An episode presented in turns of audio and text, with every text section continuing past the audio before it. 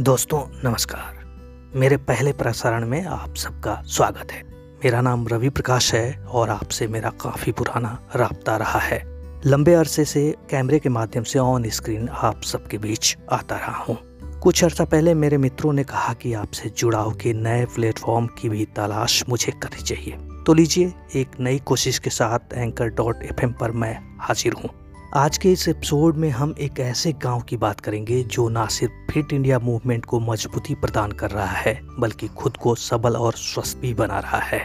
यह गाँव बिहार के पूर्णिया शहर से महज तीन किलोमीटर की दूरी पर बसा है, जिसका नाम झील टोला है। यहाँ के युवाओं और बच्चों में फुटबॉल के प्रति अजीब सी दीवानगी है और शायद इसीलिए इस गाँव को पूर्णिया का ब्राज़ील कहा जाता है। पहले सुबह से यहाँ के युवाओं और बच्चों की दिनचर्या शुरू होती है और शाम होते ही फुटबॉल की ट्रेनिंग और खेल से इनकी दिनचर्या समाप्त होती है। इनका मकसद खुद को स्वस्थ रखना और गाँव का नाम रोशन करना है। इस गाँव के कई खिलाड़ी न सिर्फ़ बिहार बल्कि देश का भी प्रतिनिधित्व कर चुके हैं। लगभग 400 की आबादी वाले इस गाँव में अधिकांश आदिवासी समाज के लोग रहते हैं। 1980 के दशक में गाँव के ही कुछ लोगों ने सरना फुटबॉल क्लब का गठन किया और पिछले 41 साल से हर बच्चा फुटबॉल के प्रति दीवाना है। गाँव के लोग और फुटबॉल खिलाड़ियों का कहना है कि गाँव की मदद से ही यह क्लब चलता है। अगर सरकार की तरफ़ से उन्हें थोड़ी बहुत भी मदद मिल जाती तो कई और होनहार खिलाड़ी जहीन मुकाम हासिल कर पाते। आज के लिए बस इतना ही, फिर मिलेंगे